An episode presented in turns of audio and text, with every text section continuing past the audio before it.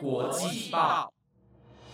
，The Taiwan Times 制作播出，值得您关注的国际新闻节目。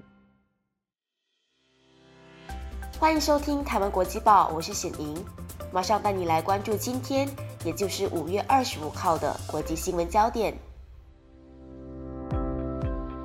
各位听众朋友，晚安！马上带你来关心今天的国际新闻内容。今天国际新闻焦点包括了：英国提高外籍生吸卷门槛，减少移民人数；以是 LGBT 为由，马来西亚突袭 Swatch 彩虹表；二零二二年俄罗斯移民芬兰人数创纪录。比苏联解体后还多。西方持续制裁下，印尼与伊朗达十项合作协议。相隔近五年，加拿大与沙乌地恢复外交关系。如果你想要了解更多的国际新闻内容，那就跟我一起听下去吧。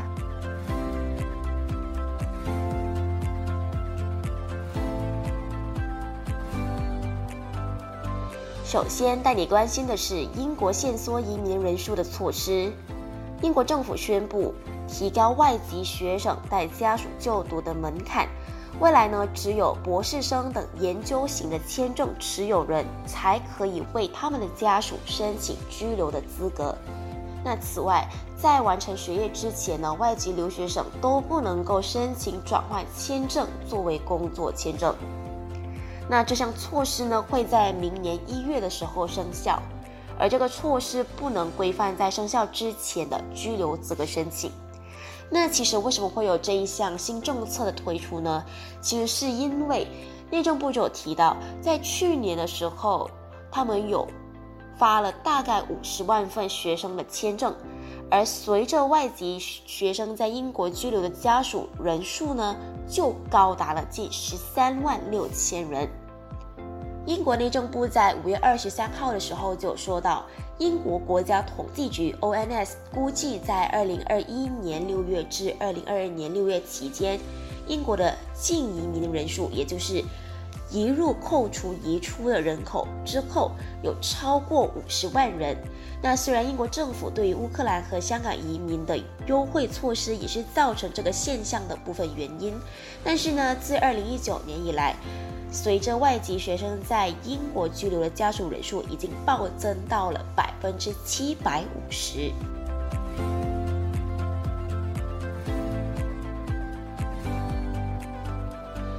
接着带你关注的是马来西亚突袭 Swatch 的消息。瑞士表 Swatch 在五月二十三号的时候控诉，马来西亚在五月十三号到十四号突袭十一家 Swatch 门市，查扣了一百六十四只。骄傲系列 Pride Collection 手表市价高达一万四千美元，大概是新台币的四十三点一万元。马来西亚对于同性多元族群，包括同性恋、双性恋和跨性别的态度保守。Swatch 官网就写道，他们的骄傲系列的“爱就是爱”手表，以经典同志骄傲旗帜为灵感。运用大胆颜色，比如红、橙、黄、绿、蓝、紫六种作为款式，在表带还特别出现两道彩虹。那 Swatch 集团首席执行官尼克就说到：“Swatch 永远提倡快乐人生的正面讯息，这跟政治没有关系。”马来西亚内政部长塞夫丁回应说：“他正在等待整起事件的完整报告，完整了解之后呢，才能发表评论。”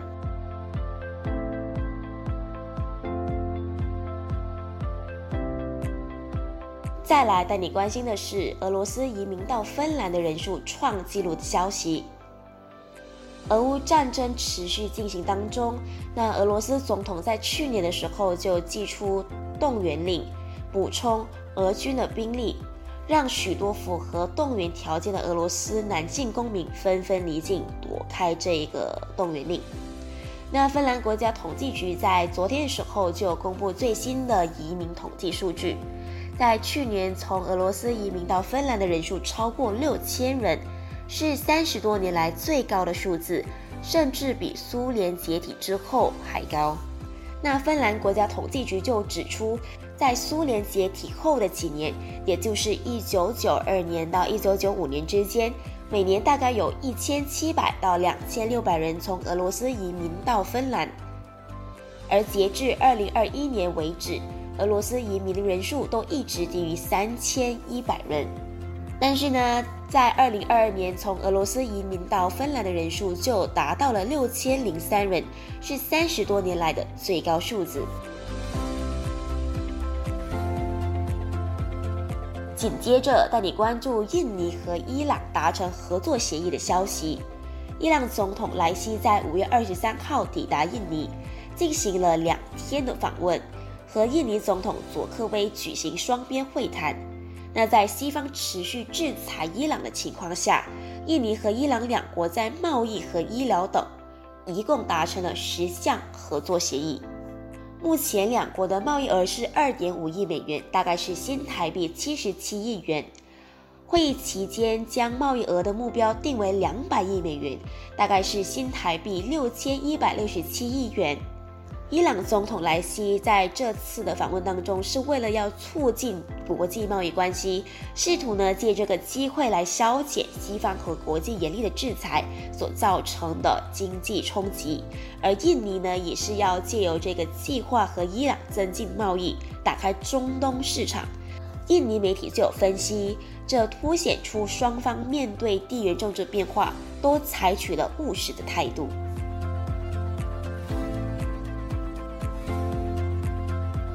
最后带你关注加拿大和沙地阿拉伯恢复外交关系的消息。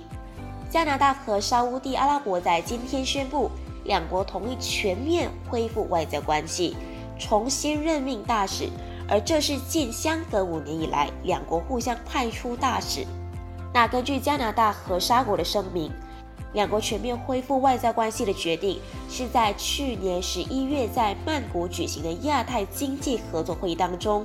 加拿大总理杜鲁道和沙地王储穆罕默德·沙尔曼讨论之后所促成的。沙国外交部声明就指出，他们已经决定和加拿大的外交关系恢复到以前的状态，而加拿大外交部长赵美兰也有说，两国将重新任命大使。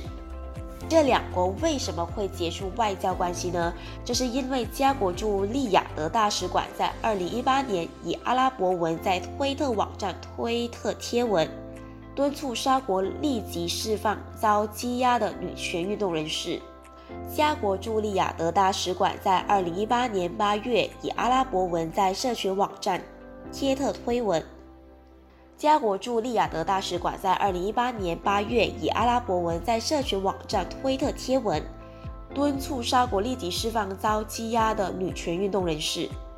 而这一个就使到沙国政府召回沙乌地驻加拿大大使，并且驱逐了加拿大驻沙乌地大使。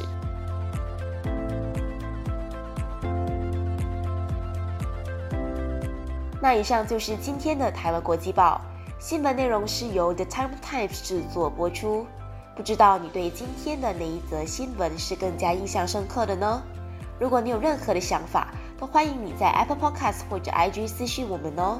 感谢你的收听，我是显莹，我们下次再见。